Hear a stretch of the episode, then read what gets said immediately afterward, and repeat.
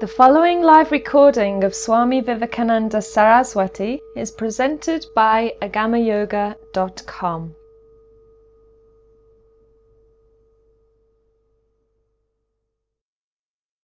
The first of the yamas is very, very controversial. It's a very difficult one. It touches one of the real hard points of life. And it is not a coincidence that it is the first one. The yogis say this one is really a critical one. If you do things about this one, wrong things, if you break on this one, it will be very, very difficult to presume that ever you are going to be a great yogi or to reach Buddhahood or something. Basically, in the history of mankind, you don't really know persons who have been grave infringers of ahimsa and who were at the same time reaching enlightenment or anything. Ahimsa is a concept which was made famous in its time by Mahatma Gandhi, the liberator of India, with his famous non-violent revolution, because that's precisely what ahimsa means. Himsa in Sanskrit is injury, and ahimsa literally means non-injury, not to injure, and basically it is translated today as a general concept of non-violence. The first thing which the yogis advise is non-violence. Cultivate non-violence. What the Tibetans claim or uh, cultivate as loving kindness and uh, compassion, and the same thing is about the Southern Buddhism, which cultivates forgiveness and compassion, is very much coming under the head of non-violence in yoga. Basically, the yogis say that if you search well enough, there will always be a non-violent solution to anything in this universe or in this life. And basically, if I am to anticipate a little bit, because many people will jump up and say, what non-violent solution to terrorism, non-violent solution to this? No, no, it's not possible. Actually, it has been possible, has been done several time in, times in history, and it has worked in brilliant ways, but it actually requires an unusual moral strength and confidence to go through that. Basically, theoretically, non-violence is defined by some yoga texts as cultivating that virtue which will make that a yogi should not harm in a deed, in speech, or in thought any sentient being. Some people would just limit it to human beings and would say any human beings, but Buddhism, for example, says that animals and other sentient beings, they also have a reason of existence, they also exist and the right, they have the right to exist. So basically it applies to the whole kingdom of nature.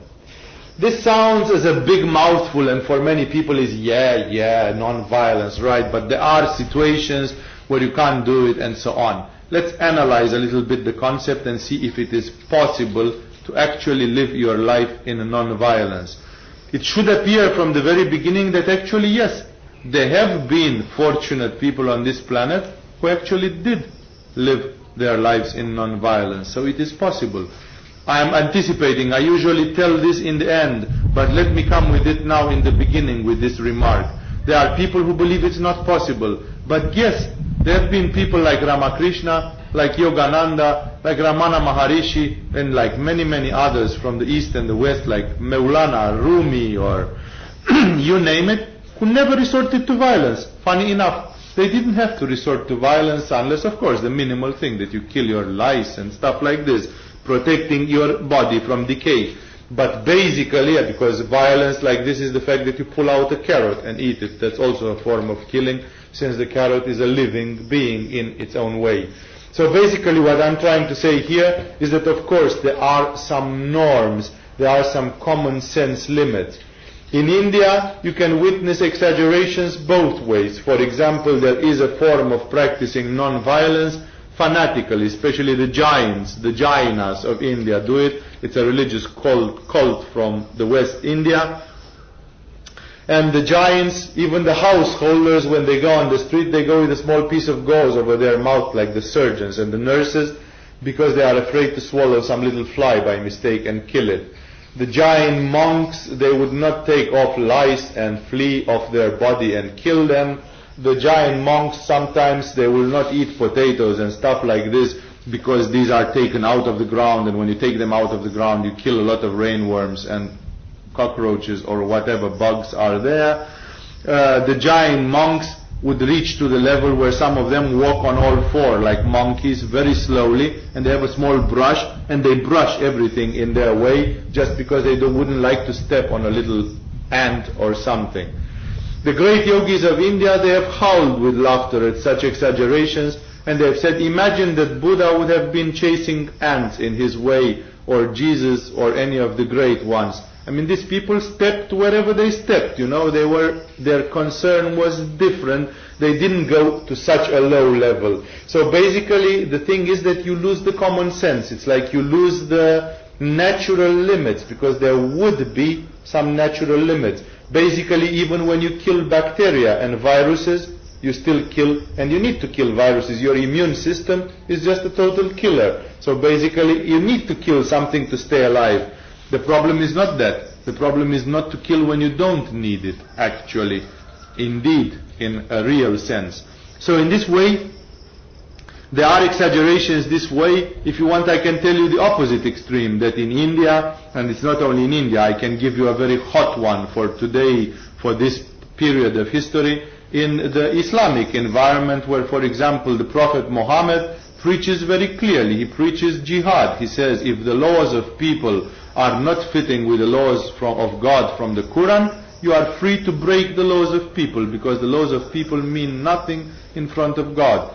In terms of a very fundamentalistic person, this is right. I mean, somebody who lives totally in God would have complete contempt for the inventions of Tom, Dick, and Harry that you should do like this or you shouldn't do like this. He would say, if God said in another way, forget your laws, I piss on them, they don't mean anything to me. So in this way, of course, the idea can be understood, but still, like going violently, you know, I mean, rising and creating conflict, is automatically an idea which is taken to the absolute limit of it. In India, we have such an example in the person of Krishna himself, that great Krishna who invented Karma Yoga. I told you about him a bit some couple of days ago. He is also the author of such a thing. In Mahabharata, actually Krishna is more or less condoning or supporting a war. And it's a kind of a holy war. His friends, the Pandavas, the five brothers, are the righteous ones. The other ones are the devilish ones. They are demons creating mayhem. And basically Krishna tells them, stand up and claim for your rights. Because if a righteous person doesn't claim for righteousness, then it's exactly like you accept for evil to take over. So you simply need to stand up for what is right, not because of you. Forget about your ego. It's karma yoga. It's simply that this is the right thing in history. It's necessary for the planet. You know, it's not necessary for your own ego or pride. So basically Krishna, the big holy man of India, the, the most beloved archetypal holy man of India, apparently he condones a whole war at some point. So you see what a difference between not squashing an, an ant and going to that level. That means we are here between two extremes and it's really difficult to say like this, where is the limit? Then what is non-violence? Because we understood and it's beautiful and we know, yes, most spiritual people, they didn't beat anybody up, they didn't cut anybody up, they didn't wound anybody up, they didn't create pain to anybody, they didn't try to provoke emotional pain to people or anything. So the principle seems indeed beautiful and everybody thinks with joy at the fact that we could live in a better world where people instead of harming each other might hold their horses a little bit and say whoa whoa whoa whoa no primo non nocere as in medical science. First of all do not harm. So in this way uh, it seems beautiful but still we are confused. Is it possible? Is it realistic? What are these extremes? Where is the truth between these extremes? That is why we'll need to analyze a little bit the concept of non-violence because apparently it is not what it looks like it is. You cannot really make a rule. Let's make a stupid rule which is valid for everybody. Then let us see what it is. First of all, I would like to say one thing. Many people believe that non-violence is a kind of stupidity. I mean, if you drank too much milk and you became dead soft, and you are a kind of human, human calf, then you are going to stay and take kicks in the ass, and that makes you a total nerd, basically. Non-violence is almost like inconceivable for a person with a strong ego. If you, for example, take this word of Jesus in the Bible, who says if somebody slaps you on one cheek, give him the other one as well. It's kind of who can do that? Well, Mahatma Gandhi could, for example. There was a man of moral resistance who would say, yes, right, if you want to hit me again, do it again. You do nothing but proving you are an animal. The moral superiority is with me. Yes, I took it. You hit me. But you have lost any form of moral authority in this way because you have turned yourself into an animal level. That is why the thing is that non-violence is something very difficult. It is not a matter of weakness. Remember, a cowardly person who avoids conflict is not a non-violent person. A cowardly person is just a cowardly person. A journalist asked Mahatma Gandhi, if your child sees two people beating on the street, a miserable third one, and he doesn't jump in to protect the one who gets beaten up because he's afraid he will get beaten up himself. What is the path of non-violence here? How would you define non-violence here? And Mahatma Gandhi said, if my child wouldn't go in because he is afraid to get beaten up, then the path of non-violence involves that he should go. Because if he doesn't do it because of fear, he is not non-violent. He is just a coward. Non-violence is not for cowards.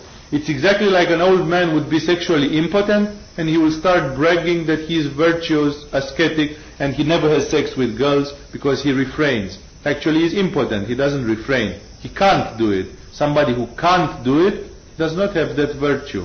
So violence, uh, non-violence addresses to people who are strong and who can do violence very well. Physical violence, sometimes there is verbal violence, sometimes there is psychological violence or mental violence. Don't forget, sometimes verbal violence can be terrible. There are people who, if you tell them something, they can suffer more than if you kick them or if you give them a slap on the face. That is why do not underestimate the power of these ones. We'll talk a little bit about this issue later. So coming back to this story, Mahatma Gandhi was trying to demonstrate that non-violence is a path of courage. First of all, you must have the power to do harm and to be so strong and then to say, okay, I will not do it because I decide not to do it. I'm refraining from it. That's an entirely different approach. That is why uh, here we're having a few catches. There are a few catches to it. Um, non-violence actually requires a great moral strength. Many people believe that you are weak. Oh, non-violence is weak. But you know what? Funny thing, non-violence is so rare. That means, for example, besides Jesus and Buddha who were preaching non-violence in their own time, for example, besides Mahatma Gandhi who managed to do a non-violent revolution. In the 20th century, the information is everywhere. It would be so easy to copy things. In South Africa, for example, the anti-apartheid, the blacks were fighting the apartheid system, they tried to make a non-violent revolution. the Nelson Mandela people and so on. And what happened? They didn't manage. After five years, they were blasting and putting grenades and shooting and getting weapons from the Russians. And Nelson Mandela was in prison at that time already. And some journalist came in prison and took an interview, a famous interview with him while he was in prison and said, what is this story about non-violence? Because you claimed you are going to do it the Gandhi way. Because Nelson Mandela in the 1970 he bragged. He said, oh, this is a civilized world. There is news, there is coverage, you know. Uh, nobody can just shoot us. We are not just slaves like ever. So we are just going to show the world that if they did it in India, we can do it here. And they couldn't. Nelson Mandela gave a typical politician answer. He spoke for five minutes and said nothing. He said something like, we tried, but actually it was not the case and the circumstances and basically he said we couldn't do it. Everybody told to Mahatma Gandhi when he tried, Gandhiji, this is an utopia, you will never be able to do this thing. And Gandhi believed in it and when the British asked him, so what do you think we're just going to pick up our stuff and go out of India? Gandhi said, yes, you have formulated it just fine. I think that's exactly what you should do. Pick up your stuff and go. And they laughed. But eventually they went, actually, with non-violence. That is why non-violence is a very difficult thing. Let us compare it with the following situation, not with the coward in the street. There is a story in martial arts. The martial artists, you know, it's very easy in martial arts to fall on this path of violence, when actually the martial arts spirit is very non-violent. The founder of karate, Funakoshi, he said the of modern karate, of course, he said that the real martial artist is the one who never fought with anybody in his life. That's why it's an art, because it's not about fighting. Avoiding fight is the whole thing. That is why Morihei Ueshiba, the founder of, of modern of Aikido, he also refused to compete with anybody and he refused competitions in Aikido and anything because he just developed this aggressive thing and he never answered provocations or anything, challenges or anything.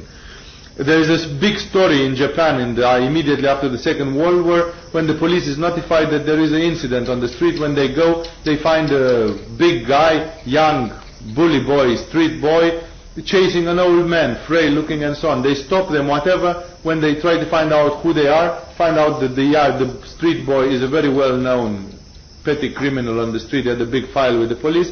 But the funny thing is that the old man is one of the big senseis, is one of the, big roshis from martial arts. He is uh, one of these ten dan martial artists or something. So the policemen very respectful because the, even in the academy police they studied with this kind of teachers, you know. They bow down to the old man and they say, but please, sorry for this incident, but still we need to ask you, why did you need to run from this bully boy, you know? Because you could beat ten like this one, you know, for you it's no problem. And the old man just showed them his hands, which were calloused from training and so on, and he said it wouldn't have been fair for me to fight with such a person. So the old man just ran. Let everybody say he lost face. Face is so important in Japan. Let everybody say the old man was a chicken. He was a coward. He ran away. He couldn't confront a life situation. Let everybody say what he wants. The old man said, I prefer to run than to do this kind of thing. That's non-violence. It's a deliberate choice of a very powerful person who says, I'm not going to do it. I could do it very well. I'm super trained at it and I could any time do it. But I'm not going to do it. That is why actually you need a very big belief. You need a very big trust in this principle to be able to go with it because in the beginning you might seem you are going to get it. When Gandhi tried this in South Africa first time, he got beaten up a couple of times, he got thrown in prison, but eventually he won. He came victorious out of it. When he tried it in India, he was put in prison by the British in India, I think five times or something like this. Did he win in the end? He won, of course. He reached the goal. So in this way, it requires a special belief, a special force. Many people can't believe what do you mean that non-violence wins is the better path. Let me give you a historical example if you still didn't get it. Christianity. When Christianity appeared, first of all, it was not the nasty institution that it often is today, but it was a very sincere, pure thing. Some people gathering, worshipping Jesus. It was not an institution. There was just this fervor, this devotion. But funny enough, for 300 years plus, Christianity was a persecuted thing. The Christians were thrown to the lions. They were crucified alive. They were burned. They were tortured. There are not one, not two. There are tens of thousands of martyrs, children, women, old people, everybody killed in the name of this belief. And funny enough, if you study history, the Christians never fought any battle. They never fought back. And the thing is that after 350 years, still Christianity took over the whole Western world where it spread. Basically, it's like winning in spite of the fact that it seems you are losing. I mean, who would believe that you can lose, that you can win if you are a victim? And yet look at Christianity. It was a victimizing religion and it won. It won land. And so, of course, later it became a nasty institution. It started with its own forms of violence, like Inquisition, Crusades, whatever, but it won at that time. So non-violence works, but you need to be very firm on it and to have this kind of power. That is why it is very difficult for people to see where exactly is the limit. I mean, uh, then you cannot create any conflict because, okay, non physical non-violence, right? We all know what that means. But uh, what about verbal non-violence, right? We also know what that means. What about mental non-violence? That means many people, especially the chicken type of people, especially the ones who are frustrated and repressed, they cultivate a lot of violence in their mind. Uh, you cannot beat physically your boss up, but when you go home, oh, your morbid fantasies about kicking the guy's nose and stuff like this, they are just wonderful, right? It's kind of, you get the emotional revenge by visualizing scenes of violence and stuff. But very few people realize not knowing yoga, that actually by imagining violence and thinking violence, you tune your mind on the wavelength of violence and you're going to get more and more. It's like your aura oozes violence. You are full of violence. You create that karma. That is why even mentally the violence breeds violence. And that is why I'm saying that yes, the yogi spoke about all three levels. First curb the physical violence, then curb the verbal violence, and then also learn to stop gradually the mental forms of violent satisfaction. Uh, for many people it is still very difficult. They say, where is the limit? Because you told us about some extremes. You told us beautiful examples. Where is the limit? I'm going to give you a hint.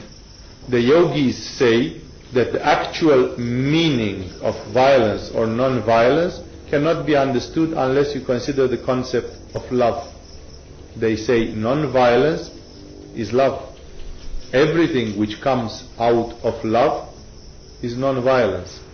That is why one of the great Christian mystics was Augustine, even wrote in a book a thing which can seem incomprehensible in a religion as tight and with so many rules and stupid taboos as Christianity. Augustine writes an incredible sentence. He says, love God and do what you want.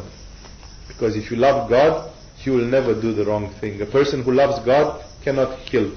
You cannot kill for the love of God. The person who kills is a person who doesn't love the supreme consciousness. That's the very simple equation of it.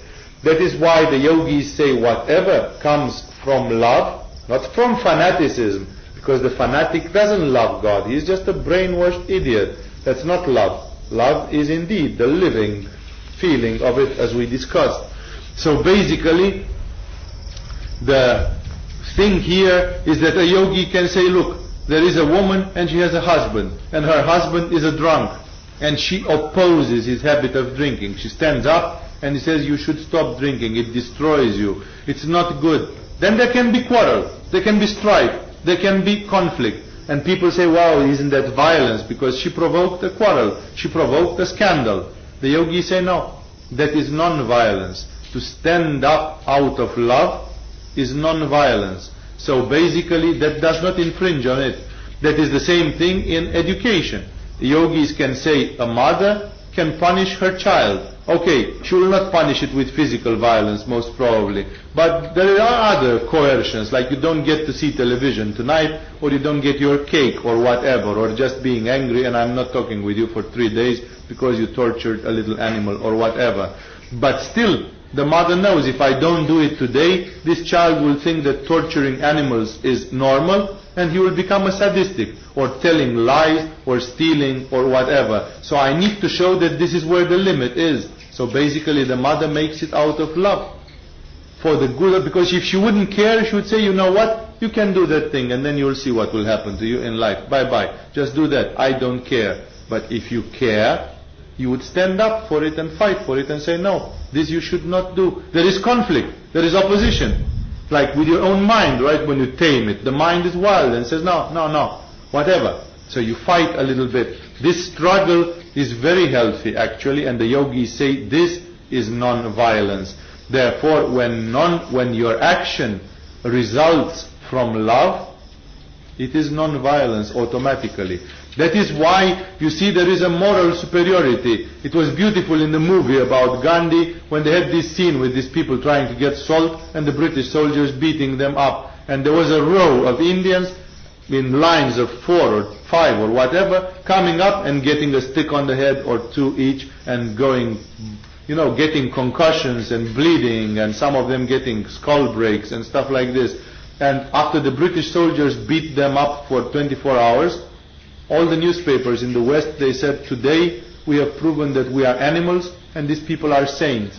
Because they never hit back, they stood straight, they look in the eyes of their aggressors, we beat them up with sticks like animals that we are, and these people kept coming, row after row, we beat thousands of them, and they kept on coming, and they showed us their will. So basically, they said, some of them said, today the Western world has lost any moral authority in front of India because India has demonstrated that it is spiritually superior. We are the executioners and they are actually white and holy. So in this way, Mahatma Gandhi demonstrated exactly this. If you have the moral superiority, you can practice ahimsa and ahimsa will always work. Maybe it will not work immediately because how, I mean the Christians could have thought for hundreds of years, oh this Christianity of ours is just going to be exterminated. They keep killing us, they keep hunting us, we are forbidden officially, this and that. How are we going ever to make it? And actually, Christianity as a whole has made it big time. So in this way, you need a belief in it. You need to understand the principles of it. Moreover, please try to realize ahimsa is the first of the yamas because simply violent behavior brings back violent karma. If you kill a lot, then you will be killed. Then you will not have time to do meditation. Because you go out on the street and an idiot just runs you down with a car, apparently with none of your guilt. Tough luck, right? Better luck next time. Maybe you can do yoga in the next life if you don't do the same shit again, or if you don't have to pay more karma. So basically, uh, ahimsa is the most strict of them because it is the most destructive of them all. And that is why the yogis are adamant with this ahimsa. It is true that in India, Hinduism itself is a religion, and together with Jainism and Buddhism, they are religions which preach a great lenience towards nature. Don't destroy nature, don't kill animals, don't torture living beings, and of course don't do killing and mayhem among human beings. But uh, yoga appearing in this cradle, of course, greatly inspired them and was inspired by them. But generally, the yogis claim that ahimsa is the right solution. You see, very often we cannot see it in the proper light because many people say it's not true. The world is not so idealistic as you describe it. There is a lot of shit and injustice happening out there, and what are you going to do about it? You need to strike back. It's not possible to live without striking back. It is the favorite theory of the people who condone violence mentally, and um, I always give this example. It is very often to martial arts. People doing the so-called martial arts, they actually don't do it the way of Morihei Ueshiba and with the spirit of Funakoshi or others. They, many people who do martial arts today, they are just street fighters. They are very violent people who search for conflict. Their Manipura is ugly, aggressive, they are accumulating a lot of aggression, they attract a lot of negative karma and so on, and basically it's not at all good. And you go to a karate course and your teacher is a violent person who will teach you a ugly Manipura. He is not Morihei Ueshiba, a champion of peace a man who never fought with anyone in his life, actually, you know. And uh, you are coming there and your martial art teacher says, now we punch. So when you punch, you should imagine that your enemy is in front of you and with one blow you crush him, you kill him, you exterminate him, right? Let's do it a hundred times over. What an incredible suggestion, right? To imagine that you kill, crush, destroy, and so on. This never existed actually. It's not traditional. It's a falsification. It's an encouragement of it. Even today I'm looking at so many martial. Please always in the end the hero wins because he gets angry. When he gets really pissed off, then he gets the necessary motivation and drive to win. What a stupidity. When you read martial arts, you are angry, you surely will lose. That only the calm one can actually win and be centered and whatever. What a perversion of it. So you go to a karate course, your manipura becomes terrible, you go out on the street, you are surrounded by an ugly manipura, even the dogs bark at you, even the animals attack you more because of your aggression, because even the animals can feel it, of course. And basically, you go on the street, uh, there is a gang of street punks, they look at you or jeer at you, and because you have done three years of karate and you've got the brown belt or whatever, you look back and say, ah, what are you looking at, punk? Then it's obvious, you've got a fight right on your neck. You beat them up because they couldn't suspect you're such a good karate uh, practitioner, and in the end you say, ha, the jungle, it's dangerous out here. See, it was a good idea to come and learn some karate because now I needed it. That's such a stupid thing. Such a person does never realize that the conflict became of your Manipura, came because of your ugly way of thinking. Humble, humble and reserved, it could have been avoided. Many people say, yeah, yeah, it could have been avoided. Really, we don't think so. Right, but try to think people like Ramakrishna or like Vivekananda who went to America and England and other places, Yogananda Paramahamsa who moved to California, Swami Shivananda who made ashrams, hospitals, printing presses, provoked a lot of people indirectly, invol- involuntarily. So many other spiritual people who traveled and did a lot of things. Why weren't they beaten up why didn't they meet with all kind of people to beat them up and that they should develop this jungle mentality? It's funny, right, that Ramana Maharishi or Ma Anandamayi or whoever, men and women, they had a very peaceful life. They never got in trouble. Nobody beat them up. Are they just lucky bastards? You know, oh lucky bastard, you know. He sneaked through life like a duck through the water, you know. I don't know how he managed to go without ever needing to fight for his survival. Isn't that a big coincidence that so many great spirits, okay, we are not putting those who became martyrs because those who became martyrs are an example of people who believe that they sacrificed for the humanity, that they gave a meaning to their sacrifice. But all the others who didn't choose to do this, and actually they lived a life which was peaceful, nobody attacked them, nobody beat them up, they didn't need to hire bodyguards, they didn't need to learn karate to defend themselves. So basically, yoga says, why can't you live like this? Why can't everybody live like this? Don't you realize that if you change your way of thinking, it's possible to avoid it? It's actually because people always ask, yeah, but what if you find somebody who beats up a child and the only way to stop him is by violence? What if you see somebody who is about to kill someone? Uh, what if you see someone who is about to press the red button of an atomic bomb to kill a million people and the only way to take him out is to shoot him? It's funny that you ask these questions. Why did it never happen to Ramakrishna? Why did it never happen to Shivananda? Why did it never happen to ever to any yogi in the history of yoga? Isn't that a very interesting coincidence? Do you think it's just an accident? It's not an accident. These questions, surely they are speculative. I can give you other examples. But in practice, will you ever be put in that situation? Basically, not. So basically, the yogis say, forget about the red button and the atomic bomb, madman, and so on. Wait and see until that time comes. But until that day, cultivate non-violence. Basically, to make the long story short, the yogis believe that together with the arousing of the heart chakra, when you really start being in the heart chakra, there comes the natural perception of love, and together with it there comes a kind of spontaneous non-violence. That is why the yogis have always said, cultivate non-violence.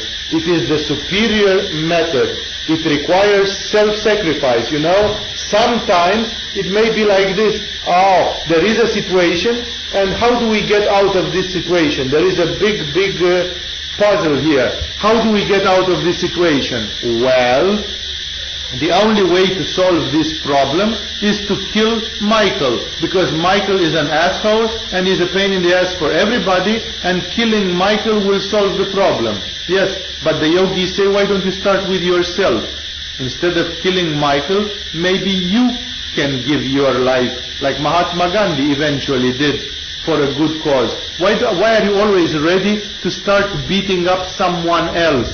Why are you always so ready to start up killing someone else? Shouldn't you start with yourself, at least to see what you are talking about? That means the principle is very simple. Sometimes you might find a solution in which you will sacrifice yourself, but it is better to sacrifice yourself than to sacrifice somebody else. Remember this. It is only the ego which says, no, no, sacrifice a lot of people can die so that you should feel comfortable. What an egoistic, what a monstrous view on things. When we look at the great saints and mystics and yogis of this planet, we are impressed exactly by this, that they are selfless, that they are not egoistic bastards, that sometimes, yes, they even gave their lives so that other people should live. We appreciate them so much.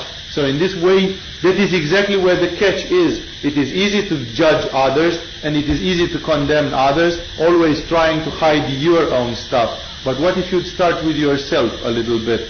That not to be so quickly in finding the solution with killing someone else.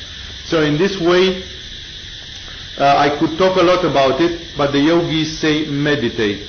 Think for 24 hours or something what is non-violence, read the papers that I gave you today, meditate what your relationship with non-violence is, how non-violent actually you are, how would it be possible to become non-violent, and so on and you will see that there is a solution actually, that actually you can diminish aggression. After all, Buddha says it's stupid. Violence leads to violence. If I'm breaking your leg and in the next life you come and break mine, it's like a chain which never stops. It's like a pendulum which swings left and right and always it will go one way or the other, but it will never stop.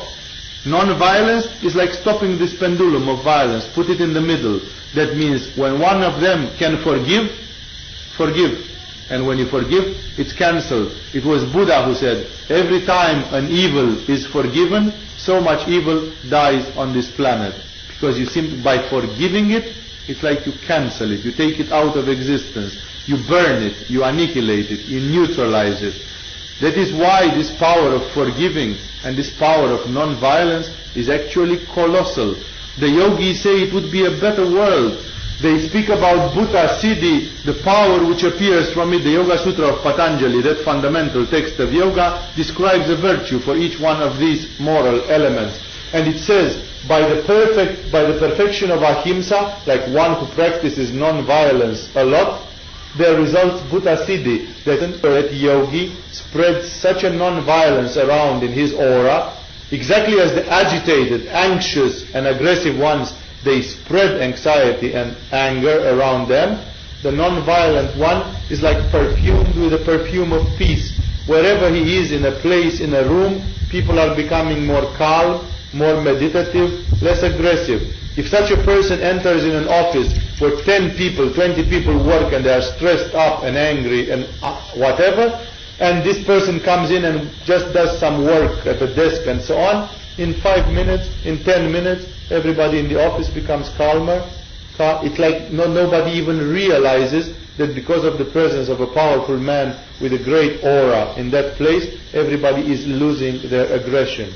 The yogis have demonstrated that it works even with animals. There have been known so many yogis of India who lived in the jungle among wild elephants, tigers, snakes and all kinds of terrible animals and they never got eaten up or they never got I don't know, attacked or anything. Basically, they lived in peace with animals. They have seen yogis who have even tamed wild animals like this. Yogananda gives the photo of one who had tamed a lioness. He had a lion, cub, a lioness, a female lioness. She was living there in his ashram in the forest near his cave. And not only that he tamed, I mean, everybody say everybody can tame a wild animal if you live long enough. Maybe she found it as a cub and then she gave her food and whatever, right? But you know the funny thing what it was? That this lioness became vegetarian. She was not eating meat. Can you imagine a carnivorous big cat not eating any meat, although it was free to go in the jungle and to do whatever, and becoming vegetarian? Uh, a lion eating rice and milk. This has happened. That means this lioness in the presence of this yogi, she had lost her aggressive instincts completely. And this yogi was so clean, so candid like a child. He said, I have even taught her a mantra and every time when I'm meditating, my lioness makes and he could hear that actually she said Aum, Om, the famous mantra of India. Many people would laugh, especially the cynical type of Western man. Yeah, right, yeah. Tell me about the lioness was saying Om, or whatever. It doesn't matter. This man was so clean in the heart, he was like a child. He believed in it, and this animal was not violent anymore. And it has, it was against nature for a carnivorous lion. It's against its own nature not to eat meat, because nature has built it for that. And actually, it stopped. In the presence of yogis, there have been seen wild animals belonging on the same food chain who didn't eat each other. Like for example, a panther and an antelope sleeping together. And normally the antelope would be scared to death by a panther, and the panther would eat the antelope and would have the instinct to chase it. And in the presence of those yogis, this instinct went away. This reminds us so very much of this messianic view of Jesus, where, who said, you should not solve things with violence. You were speaking with someone and he said there will come a day when there will be no more bloodshed and killing. He said there will come a day when the lion will lie down together with the lamb and there shall be no more killing. This is perhaps the vision of a golden age of this planet, of a better time, or the hope for a paradise on this planet where indeed killing could actually be absent. That is why uh, the yogis share this vision. Either it comes from Buddha or it comes from Jesus or it comes from the bottom of history. They share this dream that it is possible to build a world without violence. That if more and more people would start controlling their violence, physical, verbal, then mental as well, this planet would become a better place. If many people would practice scrupulously non-violence, they will spread non-violence among other people they would spread non-violence even among animals and actually that it is possible. That is why the yogis in their idealistic spiritual way they have believed that it is possible to cultivate non-violence and that is the healthy option, the spiritual option. Again, I don't know if you'll find in the human history great yogis, and I'm talking about those who reached, not uh, uh, just some anonymous yoga teacher who all the great ones of history who practiced any form of violence. They simply avoided violence because they thought that non-violence is the superior solution. It is easy to do violence, just to hit back. That's the primitive reaction to everything. But if you listen to the teachings of wisdom, there is a superior way which is harmonious, more integrated, and which might require stamina, which might require patience, which might require confidence and which might require even a certain amount of self-sacrifice, but which always wins in the end. And that is why the yogis have recommended, not only because of the karma, because with the karma it's obvious. You break someone's leg, the leg will be broken to you. When you have a broken leg, you will not be able to do your yoga anymore. Basically, you've got an obstruction in your spiritual practice. So basically, it's the same thing. You want to make your spiritual practice more difficult and even impossible, do violence and nature will answer you with violence. But the yogis have also said that non-violence is a solution. It is a realistic solution. It is a spiritual solution. It is a vertical, very dignified solution. It is a preferable solution and it can be done. That is why generally in yoga you will see that the yogis recommend non-violence. Mahatma Gandhi was the one who took it from yoga and brought it at the level of the social revolution. But actually, the yogis, all yogis consider that non-violence is an option and should be practiced as such. I will not tell you more. Meditate, see where you stay with this, see where you stand with this, read the papers of today. Slowly, slowly you will have the possibility to make up your mind I have done my duty to tell you this much. It would be beautiful for your own lives to give yourself a time of non-violence. For example, you can try it for six months very seriously and see what will happen in your relationships with other people, in your relationships with animals, in your relationship to yourself, in your relationship with accidents and other things. You might notice an immediate change, a much deeper peace, and also this thing that morally you will reach a level of superiority because if you can refrain from violence, you are already not an animal. You are not just hitting back just like a dog, you know, you provoke it and it bites or barks immediately. There is a superior thing there. There is a Buddha-like thing. You will understand more about compassion, forgiveness, loving kindness, and such beautiful things which are a treasure of this mankind. I could have given you many more examples, even in your papers, you have some with Saint Seraphim of Sarov of Russia and others. Read them. Is much more. If you will go to go into this, you will see that non-violence is a universal thing in spirituality. It's not practiced only in yoga. In one way or another, they practice it in all the spiritual things in the mankind. You will seldom find uh, some spirituality which would be violent. It's true. Some are, but then we have to doubt if they are violent. Like, for example, the Mayans and the Incas, they were sacrificing human hearts to the sun god.